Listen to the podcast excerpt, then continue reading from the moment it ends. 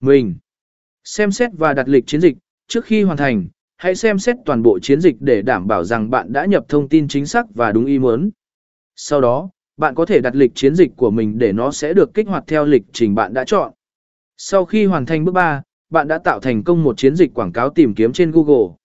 Tiếp tục theo dõi và tối ưu hóa chiến dịch của bạn để đạt được hiệu suất tốt nhất và đáp ứng mục tiêu quảng cáo của bạn. Bước 4. Tạo quảng cáo tiếp theo, bạn sẽ tạo quảng cáo cho chiến dịch của mình. Viết tiêu đề hấp dẫn và mô tả xúc tích liên quan đến sản phẩm.